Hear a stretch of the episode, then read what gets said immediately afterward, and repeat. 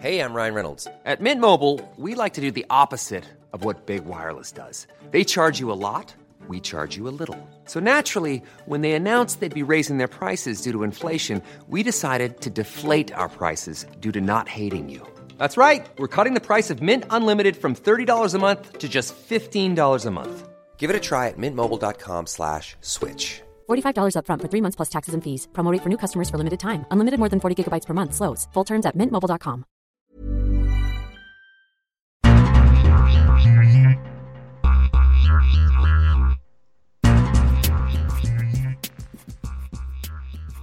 Hello and welcome to day three of the Eurocopa podcast sponsored by Sling Latino. I'm your host, Nipun Chopra. Thank you for joining us today. Before we get started, I'd like to get you guys involved in the conversation. So please tweet at us at WSoccerTalk or use the hashtag EuroCopaPod to give us your feedback. Tonight, we'll be previewing Group D in Copa, as well as taking a, a, a position by position look at the U.S. men's national team. Joining me to do that on tonight's journey are massive Tim Sherwood fan Kartik Krishnaiyer, huge Brendan Rodgers, uh, Brendan Rodgers fan Gabe Smith, and Nipun Chopra superfan Kristen Henage. Thanks, guys, for joining us. So, Group D preview, guys. Let's do this. Argentina.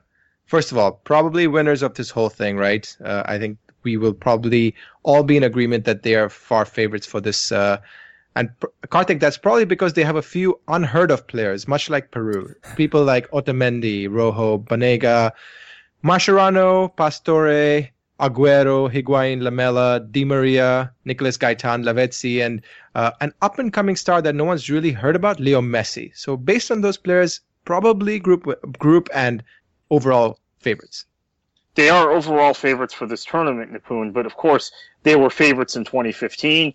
Lost to. Chile in the final, uh, quite in a heartbreaking sense, and they were playing the host country. They were the favorites entering 2011. They didn't win it. They uh, bombed out uh, in the knockout, early knockout stages. 20, 2007, they were the overwhelming favorites. Dunga right. took what was thought of as an experimental squad to the Copa. Guess what? Brazil beat them 3 0 in the final. So mm-hmm. There's a heavy burden on this Argentina team, and, and there are already people saying, well, this isn't really a real Copa. Well, trust me, at this point, Argentina will take anything, and they are the favorites for this tournament.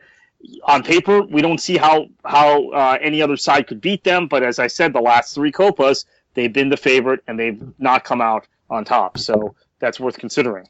Yeah, Chris, one of the things that's going on right now is that there's a lot of off the field stuff. And by that I mean there have been issues at the Football Federation. There was a certain amount of talk that Argentina Argentina might pull out of the Euros, uh, sorry, of Copa. That has now been put to bed. Uh, both Kartik sent me an article as well as Sam Kelly, who who's in Buenos Aires, uh, confirmed that they are not pulling out of Copa. So that has been sorted, but this is not the sort of uh, mindset you want Argentina to go into this Copa with. No, of course not. I, I think you know it's, it's a curious thing in that regard because in '95 the, the US famously almost pulled out, or the players threatened to pull out because they couldn't agree their bonus structure with the USSF, and in some regards that actually bonded the players together um, in a way that I think helped propel them to some degree to a fourth place finish, which is, is still their best ever finish. I'm not sure if, if that same mentality will, will transfer with this Argentina team. And equally, my, my concern with them, and I think some of this is due to the fact that, that that attacking line and that midfield line is so impressive. You listed the names yourself there, Nipun.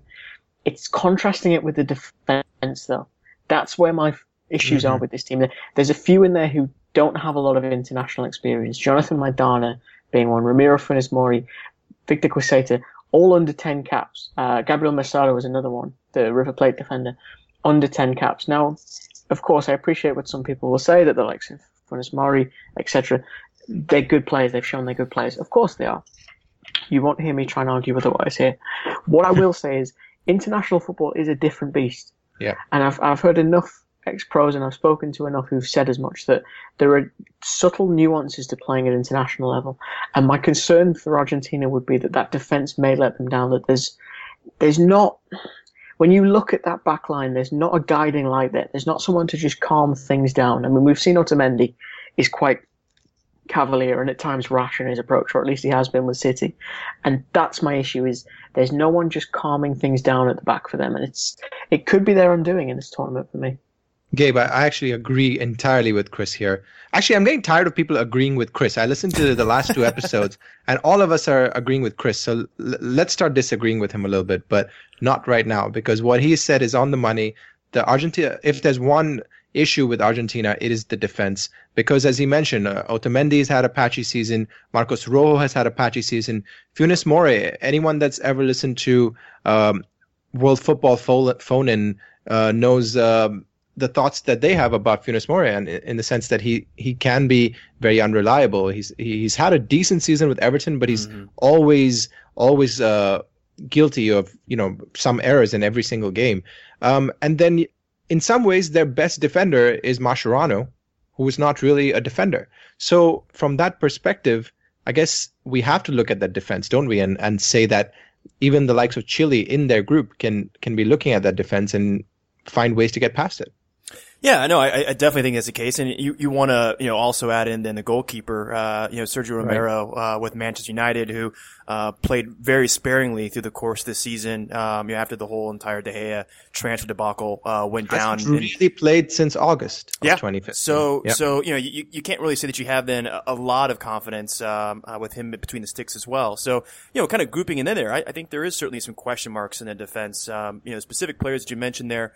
Uh, I think Funes Mori has probably had the you know the better season of the three between Otamendi and, and Marcos Rojo. You know, Rojo is is a, is a player who's been um, you know experimented in, in that left back position that I just don't think is is his ideal position. Uh, you've had Argentina in the past that have played right. uh, some different formations to where they played in a three center back uh, formation at the back, and and I think that probably is Rojo's best position if uh, if Argentina do decide to do that. Although I don't think that they will, just because they really don't have enough depth. I think at center back to really be able to pull that off uh, throughout the entire tournament. Maybe in a in a, in a game, a one off situation uh, where the um, uh, uh, formation itself then makes sense. And and I think really that that you know as as much as there's question marks on the defense, I think overall um, you have to say that Argentina's challenge is always finding the right balance uh, in the squad mm-hmm. lineup. I mean, they just have so many uh, options in the midfield and attack uh, that I, I think um, you know it, it, can become a, an attacker's wet dream there uh, and the type of options they have. But to make sure that you have then some, some balance there in midfield, which is mainly going to be Mascherano for sure in, in, that holding role, trying to protect in the back four. Uh, but I, I, do like this this Argentina uh, squad. Uh, I, I, think Ever Banega. Uh, who will be another option uh, that will be good in terms of ensuring to, to connect the attack uh, and getting to the options of, of you know Aguero, Di Maria, um, and and obviously we, we know about Lionel Messi, but I think just to, to kind of close out, uh, I, I, really expect uh, an impressive performance from uh, Higuain through this tournament. I think we're kind of talking about Argentina exercising demons as a whole, as a squad uh, from the past. Uh, Higuain specifically is, is one of those players you can you can put in that category with some missed penalties then in, in, in the past that has uh, has had Argentina suffer. Uh, I, I, actually put him down right now as as my uh, likely candidate for the uh, the Golden Boot then at, at the end of this tournament. I think we have to remember as well is Gerardo Martino has a lot of pressure on him at this point because. Mm-hmm his career in Europe, I think, is quite defined by the fact that he was seen as a failure at Barcelona, that he, he let Atletico win the league. He's still highly thought of in South America, granted, but this would be the World Cup, Copa America. He's lost on big stages, big, a lot of pressure. And granted, again, there will be some members of this squad that weren't present during those games, so come in with a fresh mentality. Mm-hmm. There are also those who were present. And if I'm him at this precise moment, going into this tournament, knowing we're favourites, in some ways it's one of those I can't win situations because if he does do it, everyone will say, well, we expected this. We all predicted this. If they don't, it will be seen as the third failure in his, his tenure with the, the national team. Kartik, let's talk about Chile now. Um, current defenders of the title, as you mentioned early uh, early on, beat Argentina uh, last year in the final. Um, there's some good things in the squads and some things that have changed since. Obviously, Sampaoli has left the cl- uh, yeah. have, has left the country. Uh, sorry, the national team. Um, that's one change. But the personnel wise, there's a lot of uh, continuity in terms of Matias Fernandez, Alexis Sanchez, uh, Vargas Castillo, Gary Medel is still in defense. So I guess that's a positive. And of course, they're one of the best uh, midfielders in the world, Arturo Vidal. So talk to me about Chile. Yeah, this is a. They, they still play a style that was put in place by Bielsa, continued by Sampaoli, uh, two Argentine managers. Now Pizzi uh, is managing them. They've got still a fantastic squad of players. Maybe not compared to Argentina, who of course they beat in the final uh, last year, but uh, compared to most most uh, squads in this Copa America tournament, you're still looking at players like Arturo Vidal, Alexis Sanchez, uh, top uh, class players. Gary Medel is at the international level, to me, for me, one of the better defenders uh, in this in South America. He may not replicate that necessarily with his club form in Italy and in, in, the year uh, or two he was in England, but uh, at the international level, he's fantastic. There's so, certain players that are better at the international level than they are at the club level. Mm-hmm. We'll get into this when we get into the into previewing the Euros because there's a lot of guys uh, on, on that continent that, that fit that bill. But uh, I Benel Medel is in that category. Uh, this ultimately is a difficult ask for them coming uh, a year, uh, 12 months, 11 months after they won at home in a Copa America that um, is a, even though it's a centenario, it is a kind of a ceremonial tournament. It's, it's not, um, it includes CONCACAF countries, and, and, and it, they, there was so much uh, that uh, was asked of them to win that at home, and then the turmoil after with Sampaoli leaving, uh, Pizzi coming in as the manager. Uh, but I still expect them to be very, very strong in this group mm-hmm. and, and uh, have them second. Yeah. Um, Chris, anything to add to that? Do you see them finishing second? I think we all probably do. They probably have the beating of Panama and Bolivia pretty comfortably. Mm, I, I, think that's a fair point. The, the, issue I have with, with Chile is, is a very similar one to Argentina in that sense. It's it's that defense. It's the fact that for all the the fact that Gary Medel is listed as a defender, I still am not sure personally if he is. And it, it's for me, it's not even a height thing either. I, I, think yes, his height is a disadvantage. I find his recklessness a little bit of a concern as well, and it is at times with Chile, and it wasn't the Sampaoli as well, quite a patchwork defense. And certainly there was a beauty in that because it fit the the sort of narrative of them being this cavalier band of cowboys that just used to tear up the field as if you know there was nothing to worry about. But again, I, I feel as if if they're going to be undone, it's going to come through that defensive weakness, just because there's not a huge amount of of quality in there. Mm-hmm. Yeah. And the opening game is against Argentina, so that matters. Gabe, let's talk about Panama. Um, most of this, I, I had a similar problem that I did with a couple of teams yesterday, including Haiti. I didn't recognize most of the names in this uh, uh, in this lineup.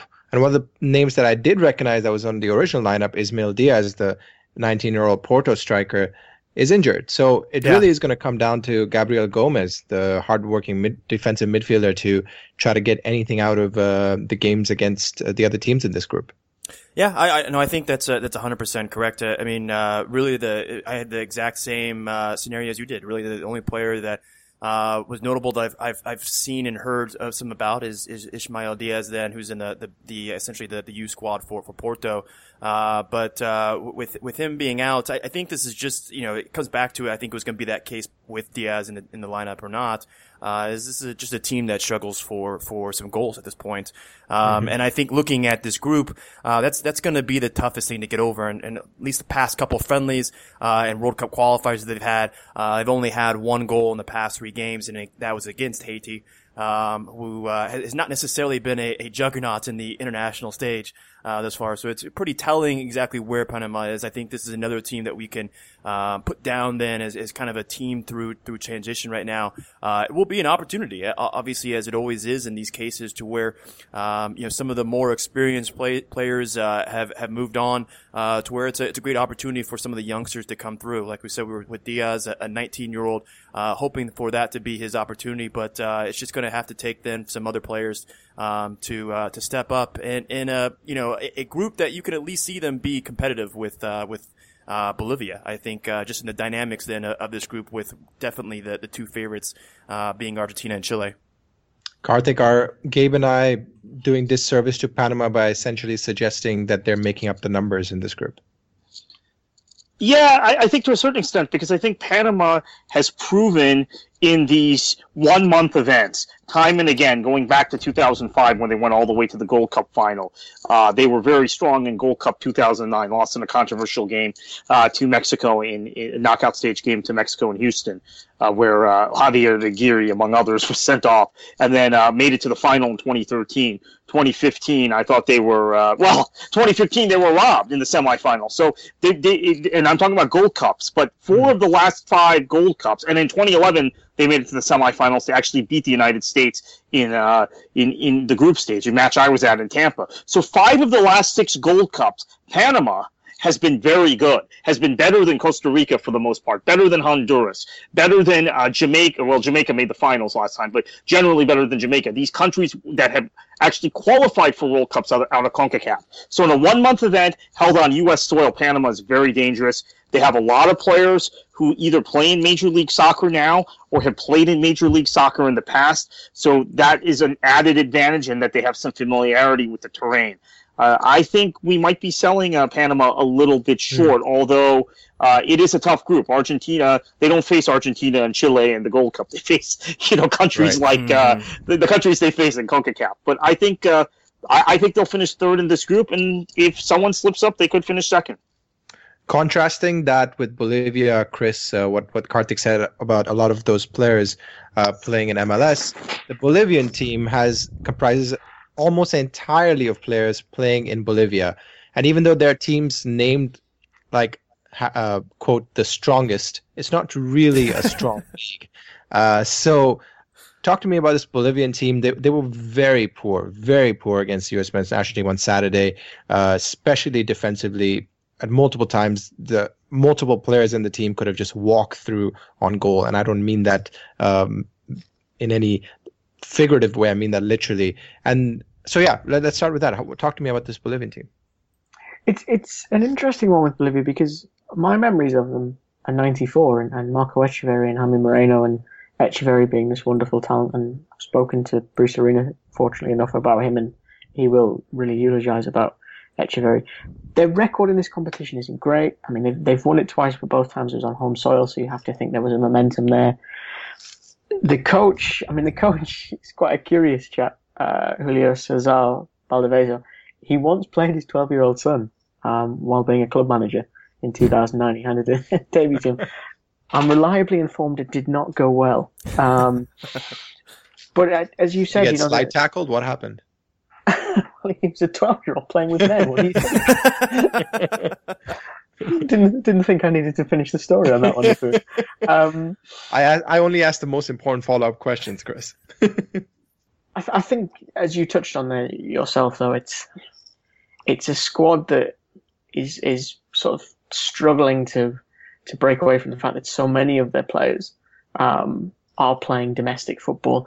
I believe you've you've got uh, Yasmani Duk in, in, the states there with with the yeah. Cosmos, Bruno Miranda and Universidad de Chile the one for me who who I feel like is a little bit of a miss is, is Marcelo Moreno, who was at Wigan many years ago and Shakhtar and, and was sort of you know the, the, the prominent Bolivian I think playing in a in a major league for a good while there.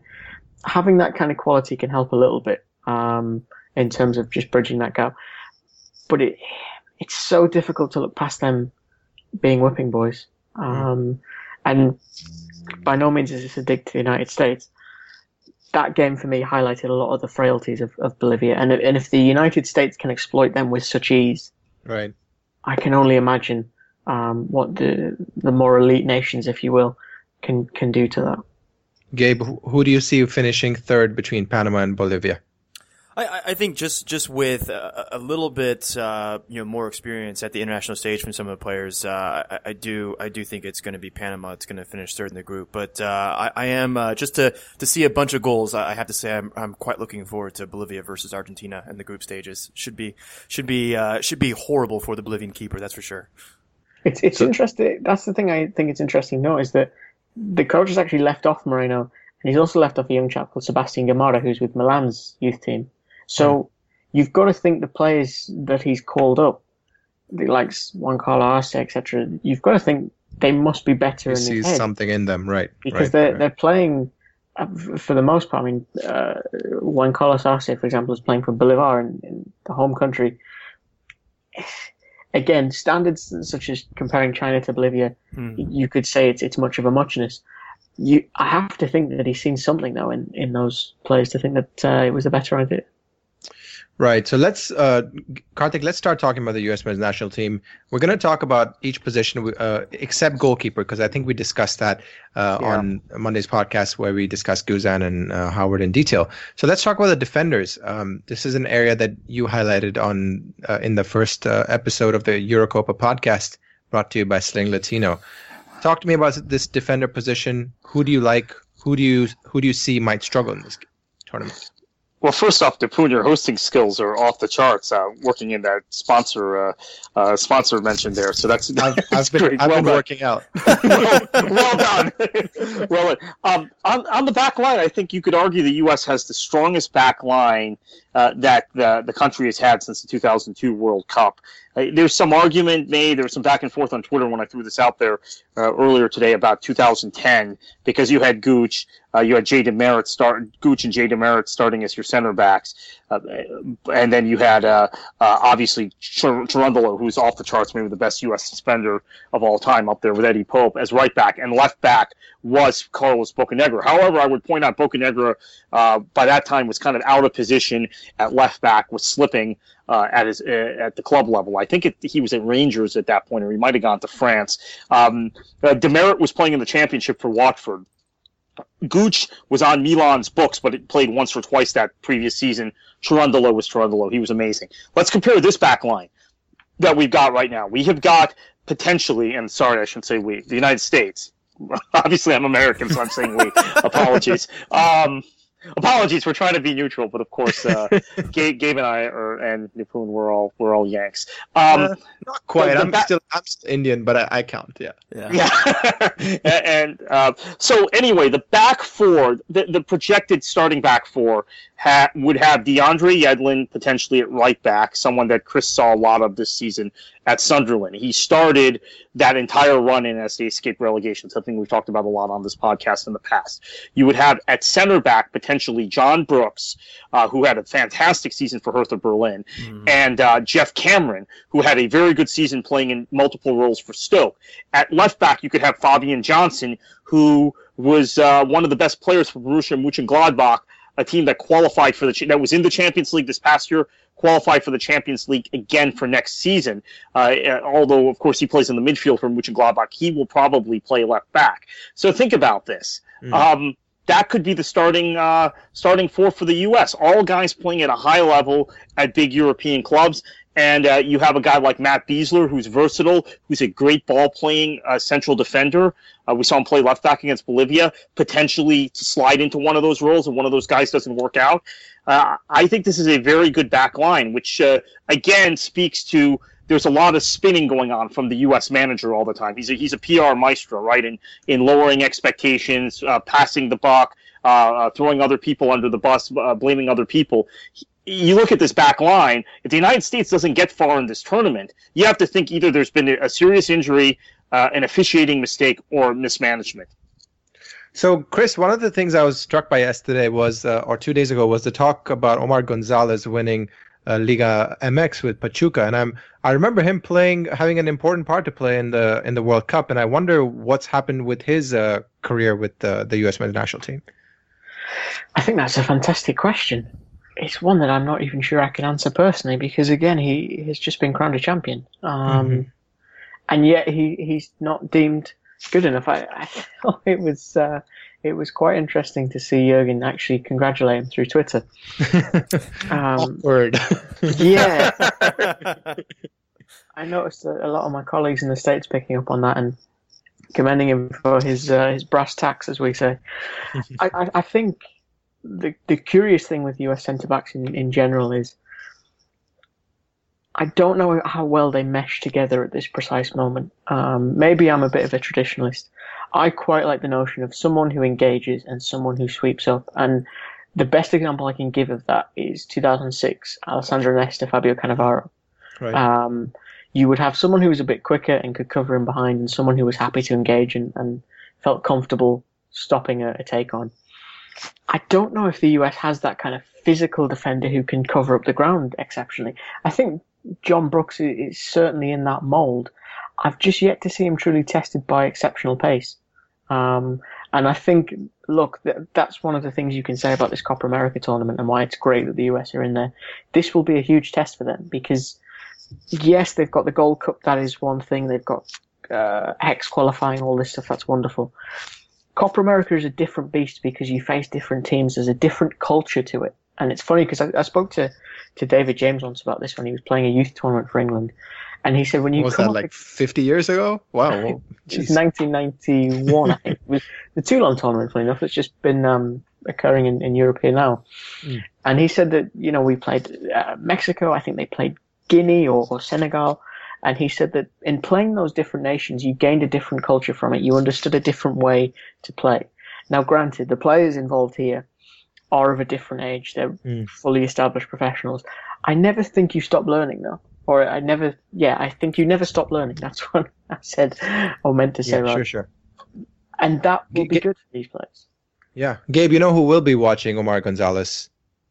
Our fellow Indy 11 supporters, because we uh, we play them we play Pachuca in a friendly tomorrow. That is so, that is the case. That is the case, which I'm going to be missing for for this podcast. So I mean, that's Ditto. that's, Ditto. that's tough. But uh, but that's no, go, go, proceed. Exactly. We we love you. So Gabe, talk to let's talk, let's talk about midfield now. Um, yeah. Uh, you and I got a question on Twitter about this. Uh, we were asked about uh, Michael Bradley, who mm. Uh, we all adore, and what uh, we were asked what was his best uh, position. And and from my perspective, it's it's more of a Michael Carrick esque position, we, a deep lying playmaker, and we saw him do that with ease in the Bolivia game where he played a, a two or three balls over the defense um, that led to goals. Uh, in fact, uh, he he did that in the World Cup as well in that in the last minute uh, in the Belgium game to help score. So. Uh, that's my opinion on that. What about you? you? What do you see as the best role for uh, probably the most important piece of this U.S. men's national team uh, in its entirety. Yeah, I, I mean, I, I, definitely think he's he's going to be, uh, you know, the, the biggest influencer uh, in, midfield for for the U.S. Uh, it would be in, in, you know, I think this is kind of where it, it's it's tough as a U.S. fan because you know we we really don't see a consistent lineup from Jurgen Klinsmann, um, you know, whether it's friendlies or in tournaments, to really get a good reading as to, to mm. how you know, this team's going to shape up. Uh, you know, I can see uh, us shaping up in a 4-4-2, a 4-3-3. Um, I, I, kind of like when when you do have Bradley though um, in in kind of a, a triangle in midfield. Um, you know, having him as the the deepest lying playmaker and at least one person who can kind of play more of that that destroyer role uh, can help break up play. Uh, something then that, that obviously Jermaine Jones can do well at. Uh, and, and, then a, another presence there in midfield, I think gets the most balance. Uh, for this USA squad, and and I think that's probably what we're going to see most often uh, in, in, that case. Um, and and when Bradley is playing uh, as that kind of deep uh, playmaker role, um, I, you know the the whole entire field then as at his disposal. Um, I think his his obviously his long range ability, I would say is his strongest attribute. Um, and as much time as we can get on get him on the ball, I think is going to be ideal. My my probably biggest concern with just the this more you know in the central midfield uh, area um, is when we are going to be playing then against teams that are a little bit more mobile.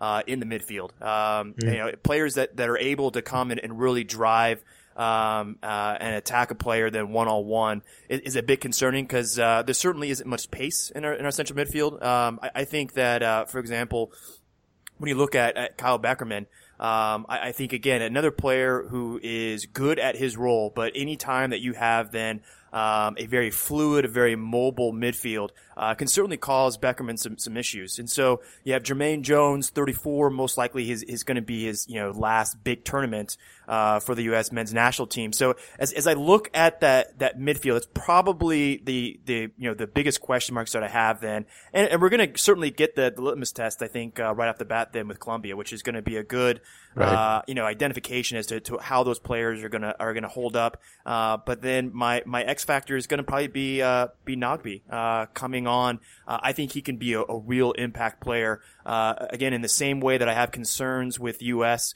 Uh, in terms of driving midfielders, uh, Nagbe can play that role. Uh, for for U.S. than against its opposition, and, and I'm really looking forward to seeing how he does. Um, you know, and, and, and really the you know, first international tournament that he's really being called upon then for the senior squad. I've got to Kartik- be really honest. Yeah, I go don't ahead. rate Kyle Beckerman at all. I was just going to ask. I think Yeah, he's tell me such why a- that is, Chris. I think he's such a one-dimensional midfielder Hmm. that has has lived on this ability to pass backwards and sideways very easily. I, I wouldn't uh, disagree. th- I find it so baffling that someone like Dax McCarty plays in that league, contributes on both ends of the ball, might I add, and does exactly the same role plus more, and can't even get near the national team. It it, it genuinely Yeah, the Dax the Dax McCarty thing it blows my mind, and I, I will admit I'm partial to the player. I watched him uh, as a youngster here in Florida, but uh, he is a guy that keeps the ball moving and can play the ball forward. Uh, I think once again you've got a manager that has certain preferences for players based on how they mo- mesh with the group or some other consideration. Kyle Beckerman uh, has been had very few caps with the national team before Jurgen Klinsmann became the manager, and uh, he was taken down to Copa in that experimental squad in uh, in in 2007, but uh, was not featured regularly under Bob Bradley except in what we would call B games. Now Beckerman, for whatever reason, is a player that Klinsmann uh, liked so much in his very first match as manager. He, he called him in. He had not been called in for the Gold Cup, which was Bradley's last tournament. Very first match, a month later, uh, after Bob Bradley's uh, sacked against Mexico, Kyle Beckerman is starting in that same holding midfield position, which he continues to occupy. And he's continued to start consistently for the national team. Uh, two friendlies later here in Miami against uh, Honduras, then against Ecuador in, in uh, at Red Bull Arena. Later that I'm just I'm looking at the squad sheets that I have from those games. Kyle Beckerman is a favorite of Jurgen Klinsmann's. If you want to know why he's in this team. The, the Kartik? funny thing is as well, though, I don't. Sorry, Nipun, it, it's one of the few things I'm genuinely passionate about, in the sense that I've spoken to, to Dax McCarty about this, and he's never had a proper explanation why he's been in there, and neither has Benny Feilhaber either. Hmm. And this is again the Feilhaber issue is another thing that's rattled on, and people have asked him, and, and he's come back with this answer of he's just behind guys on the depth chart. Personally, I think this is one of Jurgen's real issues is that he owes those guys an explanation because the two of them have been really dominating MLS. Sacha Kljestan also. That's a third guy in the midfield who plays with McCarty at Red Bull, who is an extremely cultured midfielder uh, and a, a- a- is a two-way player, is a box-to-box guy that, uh, by the way, has played well with Michael Bradley in the times they did play together on the national team. Yet he's not. He he hasn't gotten, uh, I bet, a proper explanation either, Chris. No, So- he, I remember he got one. He essentially got one go at number ten in Scotland because I, I was there, funnily enough, and and he was cut from the the roster that was going to the tournament. I want to say it was the World Cup roster, possibly, that he was cut from for that.